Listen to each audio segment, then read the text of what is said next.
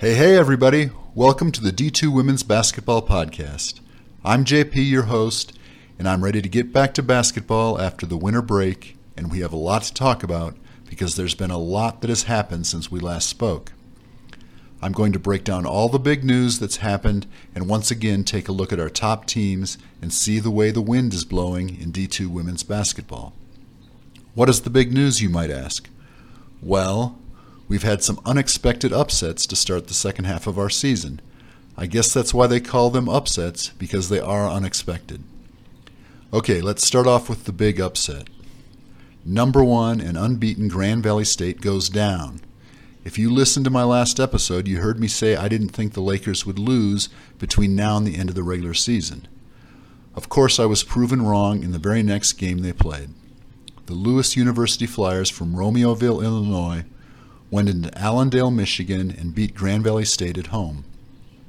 Lewis went into the game with a 6 and 5 record, but coming off four straight wins, and they shocked the world. Lewis won the first two quarters and led at the half 35 to 31. And it's worth mentioning here that Grand Valley State has only played one close game all season to this point, so being down at the half is unusual for them. In the third quarter, Grand Valley State came out strong and took the lead back 50 to 47 at the end of the third to begin the fourth. In the last frame, however, Lewis got it done, shooting 47% from the field to Grand Valley's 25%, and that was enough for a 69 to 63 victory for the Lewis Flyers. Lewis was led by six foot junior Catherine Schmidt with 16 points and 8 rebounds, as well as 5'8 junior Taylor Gugliuzza, who had 16 points and 3 blocks. Lewis kept Grand Valley State star Emily Spitzley in check, limiting her to 3 points on 1 for 8 shooting this was a big factor in the game as Spitzley came into the game averaging over 15 points per contest. This is a big win for Lewis, but it's just one of the things that will shake up the rankings this week. The next upset we need to talk about is sixth ranked and undefeated Tampa coming off their big win over WT. On the 29th of December at home, the Spartans hosted 6 and 4 Palm Beach Atlantic in this Sunshine State Conference battle. Palm Beach Atlantic held a 55 to 45 lead at the end of three quarters. In the fourth, the Spartans battled back to erase the 10 point lead and force overtime with a huge shot with one second left by Audrey Ramsey. In the overtime frame, the Sailfish put the game away, outscoring the Spartans 8 to 5 and sealing their 79 to 60 79 to 76 upset win. The Sailfish were led by 5'9 junior Mariah Fletcher, who scored 24 points and had 14 rebounds. Cash Ayuso also had a great game for Palm Beach Atlantic with 9 assists, 4 steals, and 16 points. Great win for, for Palm Beach Atlantic, and more for the people who vote in the polls to think about. That does it for our top 10 losses for the week, but does not end our list of upsets. Next on that list is 23rd ranked and unbeaten Assumption. The Greyhounds traveled to Manchester, New Hampshire to face Southern New Hampshire University. Southern New Hampshire was 8 and 2 coming into this game and had won 6 games in a row. In this one, Southern New Hampshire jumped out to an early lead and they led 34 to 12 at the half. At the end of the third quarter, the Penmen still led 49 to 28. In the fourth, Assumption did their best to make a comeback by outscoring Southern New Hampshire 26 to 9 in the frame, but the 21 point deficit was just too much to overcome. Southern New Hampshire gets the 58 to 49 upset win and with it claims a share of the Northeast 10 conference lead as Assumption, Bentley, and Southern New Hampshire are all, not, are all now 5 and 1 in conference play. Have you had enough of upsets? Well, me either. Let's keep it going. 9 and 1 Central Washington going to Seattle to play against unranked and 7 and 4 Seattle Pacific University. Seattle Pacific used a big second and third quarters to build a 57 to 47 lead to start the fourth quarter. Seattle Pacific was then able to hold on and cement the 70 to 63 win. Ashley Alter came up huge in this one for Seattle Pacific, where she scored 31 points and added 9 rebounds. She did most of her damage at the three point line as she made six three pointers. Besides Alter's shooting, Seattle Pacific can also point to their rebounding as a reason for their success. Seattle Pacific out rebounded Central Washington 40 to 36, which is a solid accomplishment as Central Washington has Samantha Bowman playing the middle for them, the nation's leading rebounder. Okay, now it's time to look at this week's new rankings. We have a new number one. Ashland has taken the number one spot on the strength of their wins over Michigan Tech and West Liberty.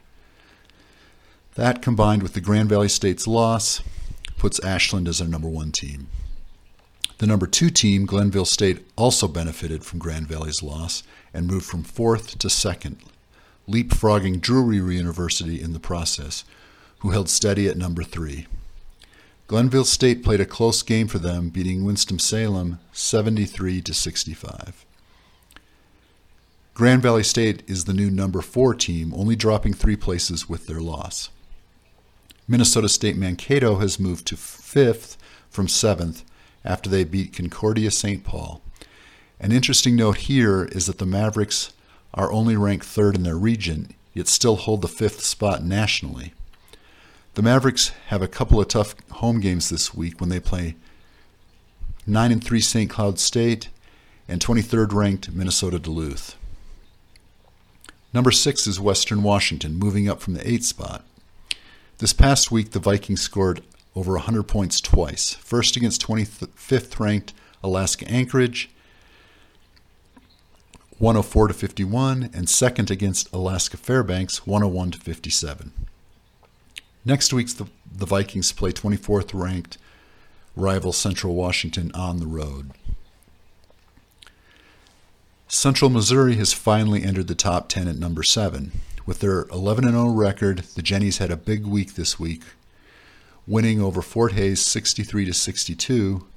Brooke Luttrell had another strong game in this one, scoring 21 points and grabbing 12 rebounds. Fort Hays was playing without star Katie Wagner. The Jennies also had a nice win against Nebraska Kearney, 55 to 50. The number 8 team in the poll is Tampa, who only dropped two spots after their loss to Palm Beach Atlantic. At 9 we have Eckerd, who's in the same region as Tampa, and currently Eckerd is number 1 in that region. This week Eckerd beat Rollins 83 to 45 and Palm Beach Atlantic 81 to 57. This creates an interesting matchup on January 14th when Tampa and Eckerd meet in a conference matchup. To complete our top 10 is Colorado School of Mines, who remains 10 from just as they were in last week's poll. The Ore Diggers got a win this week against Colorado Christian, 75 to 62. In this game, we got to see grad transfer Ashley Van Sickle get her first action of the season for Mines this addition can only help the already strong Mines Squad. Now I want to do a quick rundown of the regions.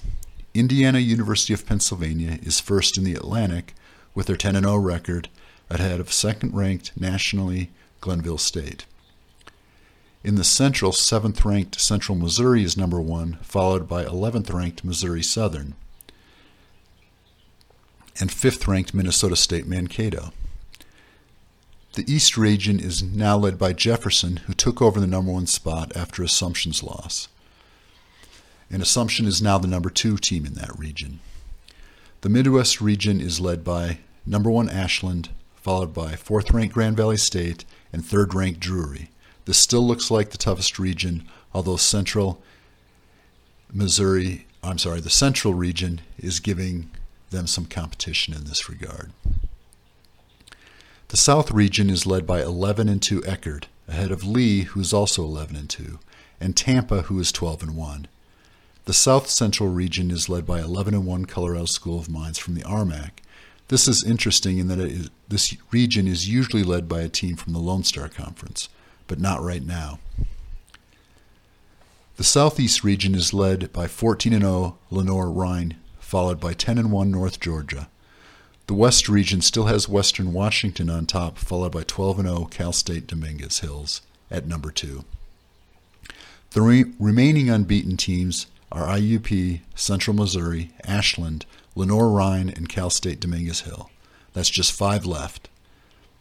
Some interesting games to look for this upcoming week are Fort Hays versus Missouri Southern State, Western Washington at Central Washington, and Minnesota State Mankato versus Minnesota Duluth. Thanks everyone for listening.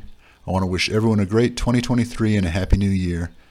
Have fun watching your, your local D2 teams and get out to see some games if you can. It's a lot of fun and it's inexpensive entertainment. Have a great week. JP signing off.